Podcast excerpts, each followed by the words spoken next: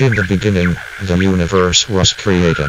This has made a lot of people very angry and has been widely regarded as a bad move. This show will attempt to find the good, the bad, and the weird, and convey them in a seriously irreverent way.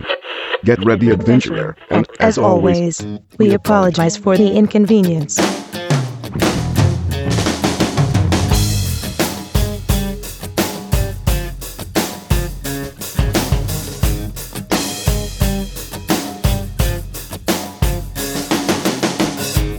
Hi, I'm Steven. I'm Aaron, And I'm John. and today we have in studio with us Rick Buchanan and Brenda Bennett from RealMysteries.us. Say hello. Hi. Hello. Welcome, guys. Great to have you here. Thanks Thank for you for having coming us. in the studio today. Today is actually we are recording this on the 20th anniversary of uh, the Oklahoma City bombing. Um, and what we are talking about is a new podcast that discusses the Oklahoma City bombing in a serialized fashion. And uh, it's called RealMysteries.us. Um, Rick, tell us a little bit about the podcast.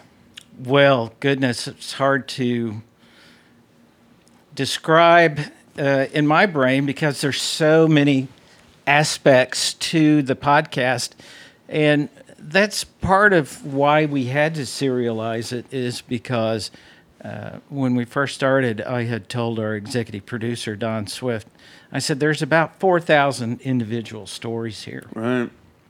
So, which ones are more important th- than the others?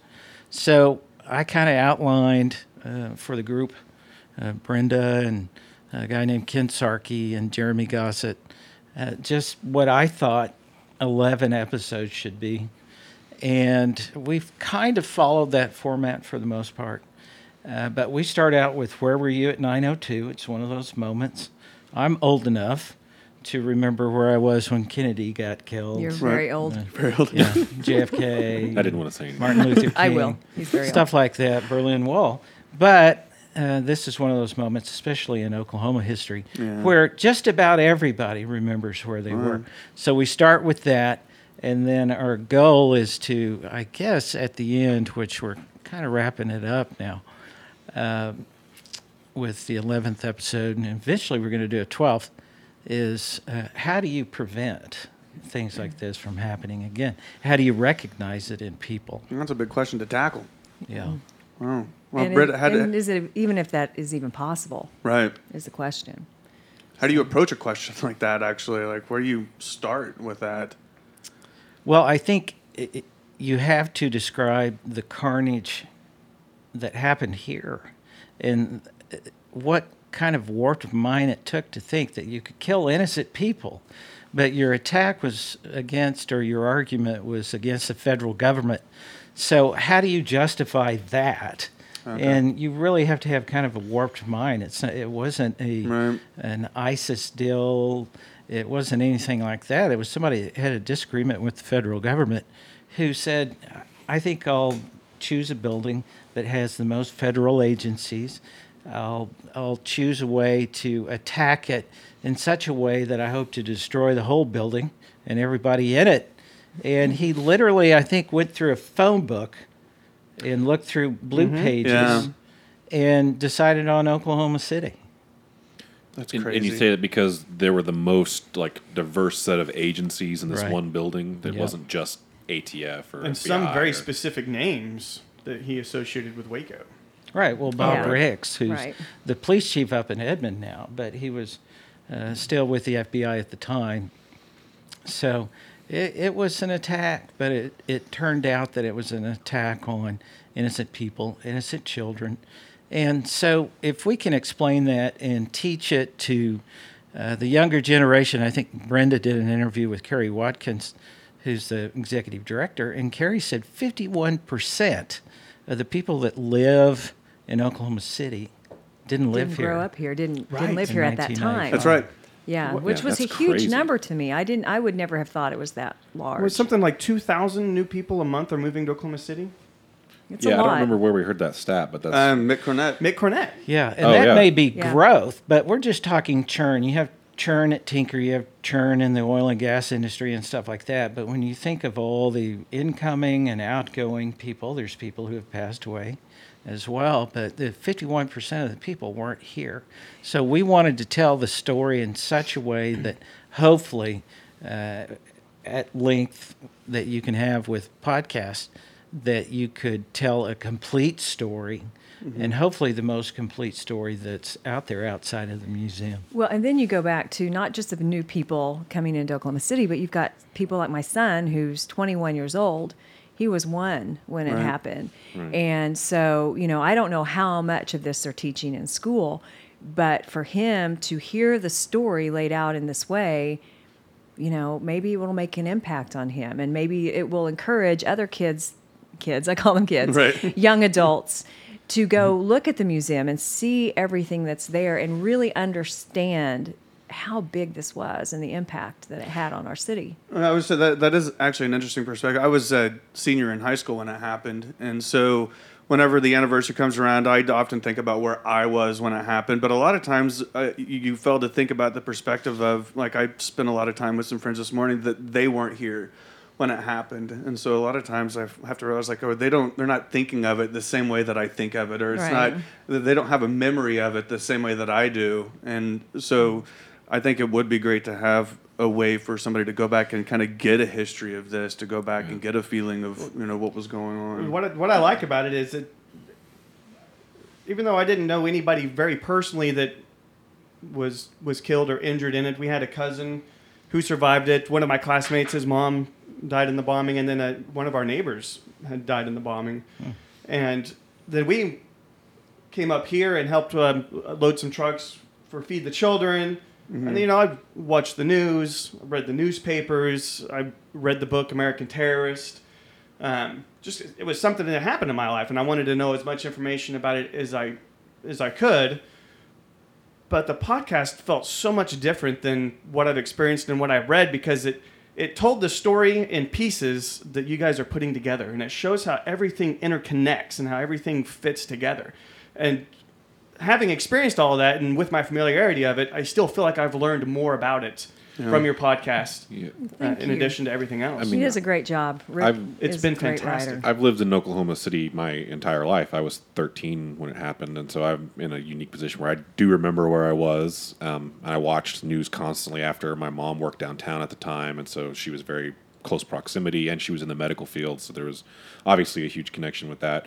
But even so, I'm only I think I'm only three episodes into your podcast at this point, um, but I've already learned things and I've I've even relayed them to other people that were here in Oklahoma City and knew all this stuff and they were you know one of the things I learned was that for whatever reason I don't remember the details but like every head of emergency response was in downtown that t- morning There are things. I learned. Same thing, you know. like that blew my mind I was like that's that's crazy to me that they were they all just happened to be downtown already and it allowed them to have this response that was so fast that it Wait until you hear the episode where Janet Reno talks about ha- what what what were the numbers, Rick, about how many people were uh, heads of departments and dispatched here um, that were.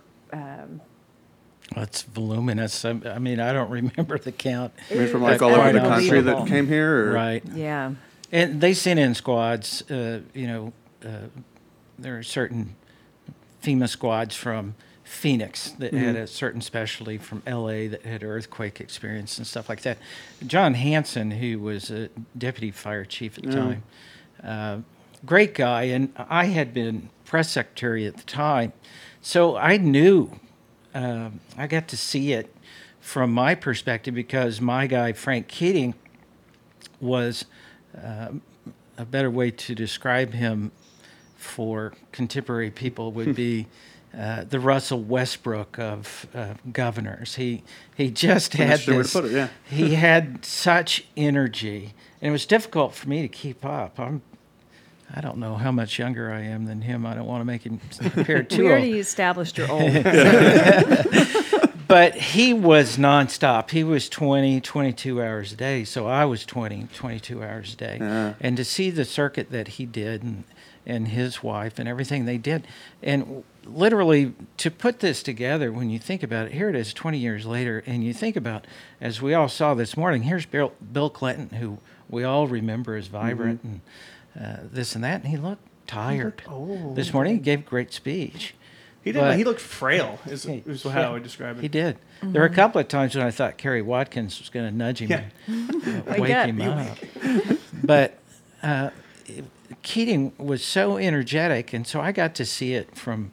Uh, it's kind of like a, a soldier in a war Yeah. gets to see the ground troops, and you can see the guys. So you were the press secretary under Frank Keating at that Right. time, and that's And Yeah, it occurred job to then. me that a lot of these people in another five years, 10 years, 15 years, who knows, God forbid, that they won't be with us. So it, we were able to pull them in and say, What did you see? How did it work? And that's the advantage uh, that we've had by these people all still being here, that we could pull them in and say, Tell your story. you know, And it, I think it's very effective. Very effective. What, what's been the response like? Have you, as you've approached people and asked them to be on the podcast, do people are people still wanting to tell their story? Yeah, yeah, I think so. I mean, the people I've talked to, Rick has made a lot of these phone calls because of his connections that he's had. But the people I've talked to, it's almost um, um, cathartic or healing, Yeah. I think, for them to talk about it. And there are things that are coming out when they talk that, you know, I think that people may not have even ever heard. Like Kathy Keating was talking about details around, you know, things that went behind behind the scenes that I don't know that anybody's ever heard some of these things before. Well, one of the eerie things that happened for me when I first started listening to it is that one of the first people that's interviewed is Trey Davis, Right. Who used to work for KTOK. Well, Right. his wife at the time was my high school drama teacher, mm. Oh wow. and so he was kind of the first person that I knew that you know was he was there when it happened, and so when I started listening to this, I was like, that's that's Trey. Like I can remember him talking about this this when I was in high school, but never in detail like what he told in the podcast. Mm-hmm. And and that was probably the first time he'd ever Yeah. been Right. asked. You're right. It probably was the first Yeah. time And he'd some ever been asked. you could hear, you could mm-hmm. feel, you could almost touch his emotions Yeah. when he was talking back to us. Phil Bacharach, a guy who McVeigh mm-hmm. uh, sent letters to, he had written for the Oklahoma Gazette, and eventually Esquire magazine published it. But uh, Phil started to choke up, and I saw a little bit of it today, and I've seen it over the last few weeks where the media people, Brenda was in media, a lot of reporters, anchors, uh, they were all emotionally affected Yeah. by this, and they're telling their stories. And so there, I don't think there are enough mental health professionals in Oklahoma No. to deal with all of us who were profoundly affected. It's not just the 168. It's those injured There's and family members Yeah. and those who were here or saw it on TV. Well, It's even down profound. to, and I told Rick this, my brother, Brian Bruce, he's a journalist for the Journal Record. And at the time, he was at the Oklahoman and he was doing um, obituaries. And so he and several other reporters, they were in a room for days and um, writing obituaries for people. And he was affected. And so you look at all those people down to that, that level, it's just amazing. And there are not enough hours or podcasts that we could do to let everybody tell their stories. Well, now, Brenda, you're you're kind of one of the main voices of the podcast, right? One of the kind of the, the host, right? Right. Um, so you, you sound you sound great on the podcast, by the way. Oh, thanks. wait, so you you used to be in radio, like you were a DJ on was it Kiss FM or KMGL or I was in radio and television for like 20 years. At the time, I was on Kiss FM. I was the program Okay. director, and um, I did afternoon drive. Um, but we, you know, we went wall to wall news. Right. It wasn't typical for, you know, an- a music station to talk like that, and so everybody on the air became, you know, Whoever was on, the, I believe, whoever was on the air that morning on almost every station just remained on the air. Yeah, and Jack and Ron, they were my morning show, so they Right. remained on the air until I went on, and so I went on probably at two that afternoon, and then I was on all day until midnight, and so it was really them and me because a lot of our a lot of our on-air personalities didn't have that news background Right. or they were very young and so we kind of took the people who had news and you know had that experience just to kind of take over so Well, and I, I bring that up too, just to get, to give our listeners kind of a sense of you know Rick and and everyone involved with this podcast. Um, I mean, you guys aren't just from Oklahoma City. I mean, you guys have been professional journalists and broadcasters for years and, and lived through this. Just so, just to give you this is a very good. It's very well done. It's a very very very good Thank you. podcast. Thank so you very like, much. we go back and we listen to a lot of different podcasts. And whenever we started listening, it was like this was really well Okay, done. I had uh, my daughter goes to tumbling in Edmond, and the mother of one of her best friends was telling me about it. Kara Parent said, "Have you heard about RealMysteries.us?" I said, "No," because I was telling her that we were getting ready to do some podcast episodes, and she told me this on a Monday night. I said, "I have no idea what you're talking about." She goes, "Yeah, um, you know, Rick and Brenda Bennett, and just started naming all these people." And I said, "I got some work to do," and I went home that night and just binge listened, binge listened to the whole thing, um, and just just kind of got chills while Yeah. listening to it. Wow. I say I get chills Um, every time I listen Really? to an episode of it. Yeah. So I started it had to look at the the masthead on the website. Don't you call those mastheads on websites? Um, you guys have a heck of a team. Um, you want to tell us a little bit about the team Yeah. who's who's helped make this podcast possible? Well, I just got lucky to be brought into it. So Rick is really um, kind of the brains behind the whole thing. Well, he, won't, it- he won't tell he won't tell you that, but I will. the the idea started with Humble. a guy named Don Swift, who's a publisher, local publisher. He has a, uh, what's it called? Ion, Ion, Oklahoma. Oklahoma. Ion, Oklahoma. So it was his idea, and and we wanted to model it in the style of serial, Right.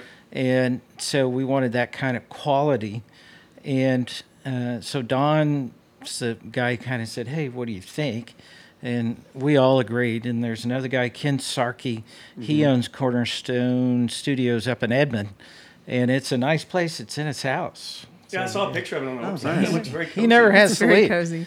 And uh, Jeremy Gossett, who has a show on NPR, it's a jazz show, and, and Jerry almost uh, appears to be a psychologist without a degree.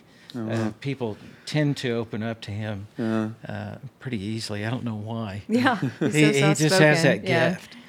Gift. And so it's that five, and then we have Stephanie White, who's kind of a booking agent. I'd say, all right, here's a number, call this person and get them.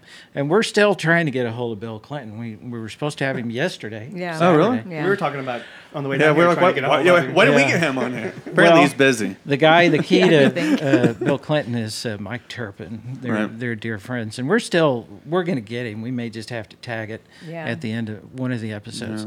But all the people that uh, you know, from Frank Keating, Kathy Keating, to some of these other people, they're people I know. So I just said, use my name, call them, and say Rick's involved in this, and we'll move forward. And I'm with Rick. There you go. Yeah, I'm with Rick. Just want to tell everybody That's from what now on. say. use That's my, my name. As, I'm with All right, Rick. who We're gonna be we'll be using your name in the future to Yeah, get Absolutely. I know. I We've know had Rick- Rick- Rick- any restaurant, any McDonald's, uh, ask for free water, and they'll give it to you. It's awesome. Um, how, how did you come up with the name for the podcast? I'm always curious as about how many how people come up with their names. Well, that real mysteries. Yeah. Well, that's an umbrella title for other things. So there's a It guy is. named uh, Kent Frates who wrote a book, uh, Oklahoma's Most no- Okay. Notorious Cases. All right. So he has stuff from the Girl Scout murders with Gene Leroy Hart and some of the other stuff. Um, movie that recently came out about that, I And think. so the whole idea was, well, we'll just, we kind of went into it very naive and said, oh, yeah, we'll just call these people up and we'll we'll do the show. It's a lot more technical than we ever thought it was. And Ken Sarkey, Is a perfectionist. yeah, and not only perfectionist but genius. Yeah. It's And good to he- have one of those all, around. All the music in the show is stuff he's He's writing it. He's playing it oh, as we're. Really? Yeah, it's Yeah. custom music. Yeah. So he Very he does a, a bit, you know, under every deal, uh, every episode. So i it's an enormous deal. I've put close to 400 hours into it. I put four. since- Kidding. well, she's done great. That still sounds. It sounds more than four. Just I'm joking. But I think we started. We, we said, oh, let's start February first. We'll back time it to where the last episode will air about the time of the the run. The whole idea was for people to come here to run in the memorial Mm-hmm. could go run and listen to this or binge listen as Oh, wow. As idea. they're prepping. And of Good course, we have zero marketing dollars behind it, but uh, we how were it hoping that it would catch uh, fire through either press or people like you. Well, that's why when I listened to it, I said, "These Yeah. we, somebody's going to start talking about this." Right. And eventually, what you'll see is it will go on the city county library. Oh, great. Uh, they'll broadcast it through their a link through them, and then we're talking to the Oklahoma Department of Education about making it part of their. They they actually they passed a statute that you have to teach. Teachers have to teach. Uh, the as part of Oklahoma history, the bombing. Absolutely. So this podcast will be part of that. So eventually, there will be hundreds of thousands and possibly millions of downloads of this, but uh, currently that's not the case. I think I was your eighth Twitter follower. Probably. yeah, it's probably true. Thanks. Yeah. Well, then he was number nine. Yeah. Uh, yeah. So back to your question that Rick totally didn't answer. Is, What was um, it? where did the name Real Mysteries come from? well, he didn't mention. Kid Well, it's the umbrella title. It's Morning, sorry. this was somebody's got to keep him in line. Right? this was the premiere. Right. So there'll be more. there will be more. There'll be others. Number one, okay. right? And I'm assuming uh, that the .us is both a URL thing, and I'm assuming that this scope is going to be U.S., not just Oklahoma mysteries. right. Right. And it was a URL thing, but yeah. Right. It will be, you know, eventually I think it would be great to be not just Oklahoma mysteries, but there are so many of them. There are so many in Oklahoma's history that we can tell. So that's kind of where that came from. Yeah, but we need a break. I mean, literally, I, I'm going nuts. Yeah. I really am. He's been nuts Yeah, for a I'm real long time. He's going Because nutty. well, and, Going and- nutty, I mean, and let's. I'm going to be just crazy honest, and I think a lot of people associated with this need to be. I uh, about three years after the bombing did some counseling for PTSD, Mm-hmm. and I think more broadcasters or people who were there. Uh, should be. It's not just the first responders. It's not just the police, fire, EMSA, stuff like that. I think some of the broadcasters, they they need to go air out some of these issues absolutely. because uh, I didn't know it. I really didn't, and so it it affects me. I I, I think I've told you, Brenda, before. I could be watching Modern Family or some type of comedy, and there'll be something in that that'll trigger tears. Yeah. And I, I don't know where it comes from. I can't tell you exactly what it is, but I know it's related to the bombing. Yeah. Sure. I, and I just, but it's just like, and my daughter's like, Daddy, are you okay? Daddy, and go I'm the like, back yeah, room." I'm fine. No, yeah, but- but it affects everybody differently. Yeah. And if you have you guys been through the memorials Yes. since Oh, the renovations? So they did Not do, the, not the renovations, but I've been through there. Yeah. they did a really great thing with their kiosks and they were they you know they have different kiosks for different groups like they have one for the first responders and they have one for journalists and they have Oh, wow. you know on and on but you can go through and you can push this touch screen and you can see a story from like one of the journalists Mm-hmm. and you can hear their story and you can see the collateral pieces like if they had you know a, a piece of paper with their notes on it or whatever that was and it's attached to that person so people who haven't gone through there to look at these things it's it's pretty amazing And one of the journalists featured is me Brenda. There you go. Yeah. Now, and that's something I've heard more recently that I also just I didn't I hadn't thought about that is the people that were on scene that mm-hmm. weren't like you're saying basically the media that were just standing there just watching and reporting and the mm-hmm. effect and the impact that it had on them. I mean, I don't I'm going to resist naming any names because I don't know all the details, but um, I heard a sliver of a story about this reporter being on site and somebody coming out of the building who was she, she was like a first responder. She was doing something. She wasn't involved in the blast, but sh- something had fallen on her. Something. Yeah. She walked in She's the building. The nurse. The nurse. And yeah, the nurse had Yeah. dropped dead Right. right she in front of these Oh journalists. Right. And just, I mean, I can't imagine what the impact of that would be to like see this person coming out who was supposed to be helping and all this stuff, and then to be that much of a collateral damage that it wasn't just from secondary. It was, I mean, almost tertiary at that point of like, oh, Right. Just and, structure and it's not just that day. Uh, Yeah. But at a certain point, they cordoned off the media and they were a couple of blocks away. Uh, folks like me that were hanging out with uh, Frank Keating, uh, we were walking up to that building every day. We were going from there to the morgue.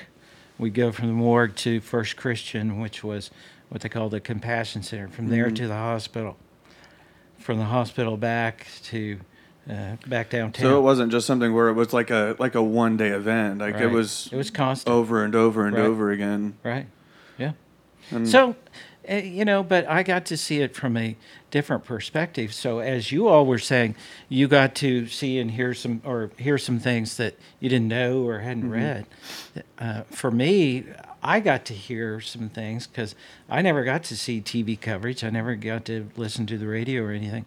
So to have these people tell stories, I was like, wow, that's so cool and especially John Hanson and the group, mm-hmm. like you said, they had all these department heads in a meeting downtown. They could immediately dispatch, respond, and have a control center set up within minutes. That's amazing. It's pretty cool. And it's probably something that I would assume doesn't. I mean, it's not like whenever you, you know journalists and broadcasters or anybody else or first responders, you know, go out, probably don't talk about it a lot or talk about it enough. And maybe it, it's kind of coming around to a time where more and more people feel comfortable talking Well, about it's it. dawned on me that I, I've come across people who've had you know firsthand experience in the bombing. You know, people who were rescue workers or people who were immediately inv- involved in it or survivors, and it's never dawned on me to ask them to tell their story. I don't I almost feel like it's not my place to ask them to tell their story. Mm-hmm. Like it almost feels like disrespectful. Like that's you. You shouldn't ask somebody about So that. now it's dawning on me is how many stories I haven't we haven't heard. Mm-hmm. Sure. but maybe And they need to talk about it. I think there's at least 4,000. Yeah. At least. There may be 12,000 or maybe 20. And how do you, uh, it's like I said, how do you say yours is not as important as someone else's? And we had figured out, was it episode six or seven? There's a couple uh, Yeah. that met at the trial. Yes. Yeah. Uh, the woman who lost her father in the bombing Okay. and her husband had also Died died in from the friendly war. fire in, in Iraq. right. Wow. Right, and then she meets this cop. Uh, you know, she sees him on the plane as they're going to the trial, and they turn out that They they, fall in love. Fall in love. They get married at the bombing site. That's And amazing. What a neat story that I don't think anybody else has I, reported on. I still don't know it. that. I mean, I haven't, like I said, I haven't gotten I that episode there, yet. there was a wedding Oh. at the memorial. Yeah, Yeah, it was their sorry wedding. about They Spoiler wait. They held their. Oh yeah. Oh, Spoil, wait, they, spoiled it. they held their wedding at the At the memorial. Yeah. Mm-hmm. right, and they didn't publicize Fantastic. it or anything. No, was, they didn't want a big media circus. Yeah. But it's a neat story, and It it is, is. episode six, seven, I think. Okay. So you get to hear it from their perspective. Right. They tell the story. Wow. Yeah. So uh, I think for me, just for me alone, if I if this was only done for me, it has helped me heal. Great. Uh, to great. know that we could uh, pull in the Trey Davises, Mm-hmm.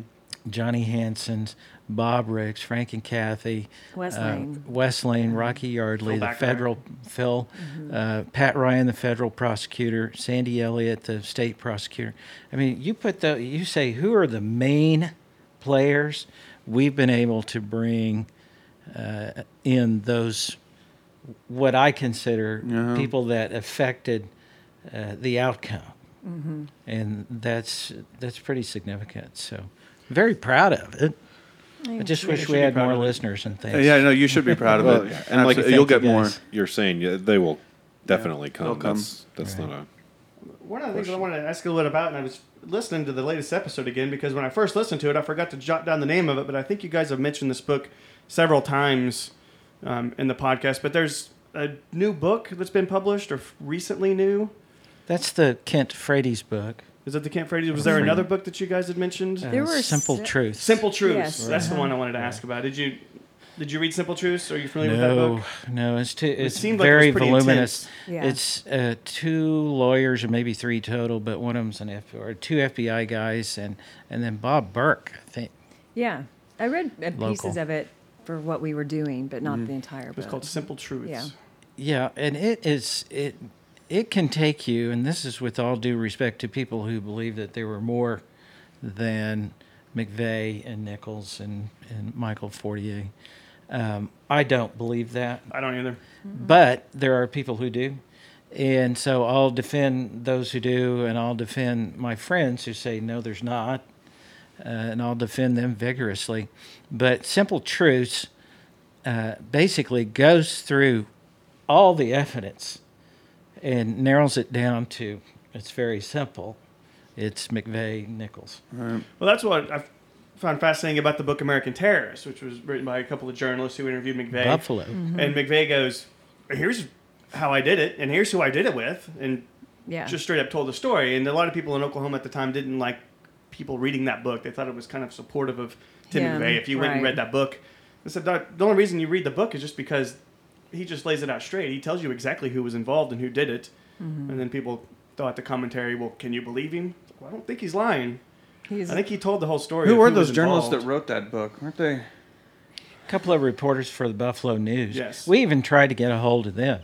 Uh, we've had a hard time reaching them, but we are trying because they had Because that's where Tim audio. McVeigh was from, was Yeah. Buffalo. Right, Right. that area. And they have 45 hours of tapes of interviews with him. They have a lot of yeah. Wow. All right. But I, I'm not sure I want to hear McVeigh's voice. I don't. I don't. I had a hard time during this pod. The first time I actually had to say his name, Mm-hmm. it was just, it made me mad. It just was bile almost. I had a hard time saying his name through this. I can understand. And I don't, that. I definitely don't want to hear his voice. You know, I would, I could, I could certainly read about it, but you're right. I don't think. I don't wanna listen to it. I don't think I could hear his voice. Right. A lot of victims. I, I'm uh, friends with a cousin of uh, Aren Almon Bailey, the Okay. little girl Yeah. who was with the firefighter, and we reached out to her, and uh, through her cousin that I know that lives in Edmond, uh, he said she's done with it. She doesn't want to remember it at all, and Yeah. she respectfully declines. And I don't blame her. Right. And I Yeah. think a lot of people. We may have heard some of that this morning on the uh, 20th anniversary that there's just some people who say I really want to put this behind me. Yeah. And, And, that's deal I think it it- differently. You're right. well, and I think it's a tribute to the mental health that Mm-hmm. it- they've had some professional counseling that say I have to live in the moment. I Yeah. have to live for today. And uh, if I keep looking back, it'll It's bring going me to down. suck me in. Yeah. Right. But I think as a history lesson, this podcast, uh, it's it's living history. It really is, and uh, you're hearing it from the people who were there, who Right. saw it, who planned uh, the response, and uh, to me, it's an amazing deal.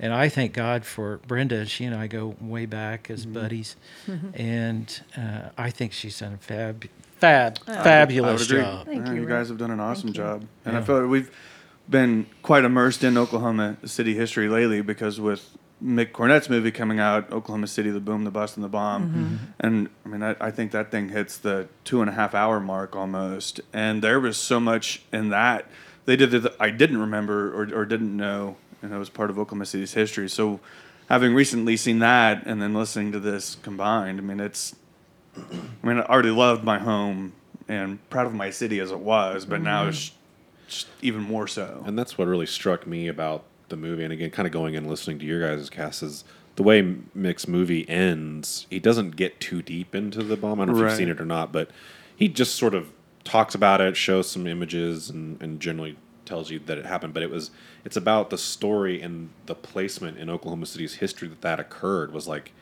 it was literally like just the final blow. Like we'd had so many ups and downs, and there'd been downs, and then right as we're trying to get MAPS and really invest in ourselves, this happens, mm-hmm. and it had both. It had really negative impacts, obviously, but at the same time, it had a really positive impact because at the the result of it was Oklahoma City coming back together and saying, "Okay, we're we're done being downtrodden and beaten and." And President Clinton referenced that this morning in his Oh, nice. speech about how, you know, we took what this horrible, horrible thing that could have just destroyed us. And we came back and we came back stronger. We came back stronger. Yeah. And so much stronger. into what uh, is now being referred to as the OK standard. Yeah, this was something that I was I not actually just with. recently learned that this was a thing. Mm-hmm. Um, the OK standard is uh, it's three things: it's an act of service, an act of honor, and an act of kindness. right. And I think today was a, a big unveiling of that. In fact, on the podium for the for the speakers, it said OK standard underneath it. And I think that's a great way to carry forward the message to younger generations of why we are continuing to have these memorials and why we do the run every year. Um, so that that kind of gave me cold chills when I saw that come up. Well, I think Sam Presti, who's uh, what is he, general manager Of the Thunder. for the Yeah. Thunder, that was really the Oklahoma Standard existed through FEMA because they saw the response and and reporters and people who came here really for the most part, if you had a strike team from uh, L.A. or Phoenix or wherever it was, and they came in, they didn't have to pay for hotels, they didn't have to pay for food. No. They we gave them free room and board. The kids They had a note from a kid every night. There was a rose or some type of flower on their care of pillow them. every night. That's I've never heard Uh, that. there's all types of stuff that they measured, and a lot of it has to do. Jon Hansen explains that we we train for disasters here because of tornadoes, so we were trained for that, but not really building collapses of that caliber. So we already in the FEMA community. Uh, that standard it now uh, 9/11 uh, what else has happened? Boston Marathon. They all measure their responses by uh, the Oklahoma Standard, and that's the goal for every Okay. community. If there's an event in your town, it's it's called the Oklahoma Standard. So, but what we're trying to do, this 51% of people who are new, is to say, hopefully you know that this is what we stood for then, and we still stand for it now. And Sam Presti said he realized uh, the standard when he came here, and I guess he was traveling with the team or whatever, and there'd been a storm, and trees were knocked down and limbs and all this stuff in his yard.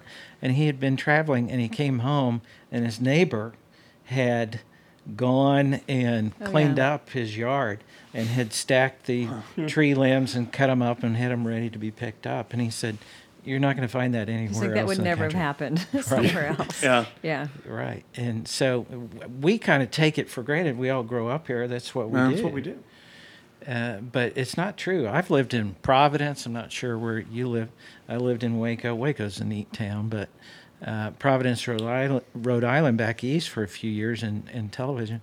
And they wouldn't have done that there. I might have done it for my neighbor, but my neighbor wouldn't have done it for me. They'd be like, I- whatever. I, I worked for an insurance company during the last big tornado and volunteered at, um, you know, they set up, all the insurance companies will set up their first response buses in the Baptist church parking lot there and more.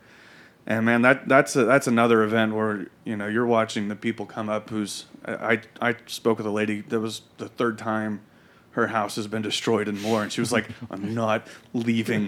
She's like, this is my home." Right. and everybody uh, there were we would go through you know neighborhoods and and see what happened and that's one of the things that i remember thinking the most is like these people here and more like they are the salt of the earth you know Right. it was Resilient. such amazing people Yeah. They're like brothers and sisters. I think that's kind of how I see our community is, you know, if something happened to me, I feel like my community would come in and help take care of me as if I were their family. exactly And, you know, I believe that here. I love it here for that reason. Absolutely. All right. Well, thank you guys for coming out. Um, the website is realmysteries.us. Yes. You got it. And uh, with the, you're hoping to wrap it up by the time the Memorial Marathon occurs on the 26th.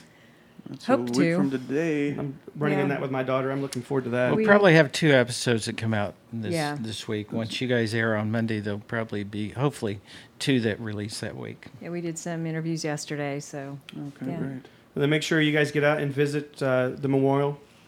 absolutely. Take Yeah. a tour of the museum. Worth come out it. and support actually i guess this is probably going to air after the marathon happens isn't it um, hopefully you were at the marathon and you've recovered. And you've recovered. rehydrated. now you can sit and put your feet up That's and listen exactly to all right. 12. right, and, and get a real sense of why it is you ran that Yeah. marathon. Exactly. right. Right. Absolutely. well, Yeah. thank you again brenda and Thank rick so much Thank you you, guys Brenda. are Appreciate it. amazing great Really show nice. Good to see you guys. yeah good to Appreciate see you it. too Nice to meet you. Well, as always, we need to thank Joshua Path for the use of our theme song "Cement Truck" off the album Between Heaven and Jonestown. That's available on iTunes, CD Baby, and anywhere the internet can be found. And it was recorded by Kurt PR. kurt's awesome You can find us at www.waftishow.com. That's W A F T I. We're also on Twitter and Instagram at Wafti Show. We are on SoundCloud.com slash Wafti Show, Facebook.com slash Wafti Show. everywhere So we come out with a new episode every Monday. So check back and always keep up with what's going on in Oklahoma City. And remember, you guys, as you go out into Oklahoma City and venture through all of our districts, make sure you take care of those who take care of you. Tip your waiters, your waitresses, your bartenders. Take care of those in the service industry who make this a great place to go venture into. and be nice Be nice. See you next week. Thank you, guys. Bye. You get the whiskey, baby. I'll get the wine now, baby. When I'm stuck, dear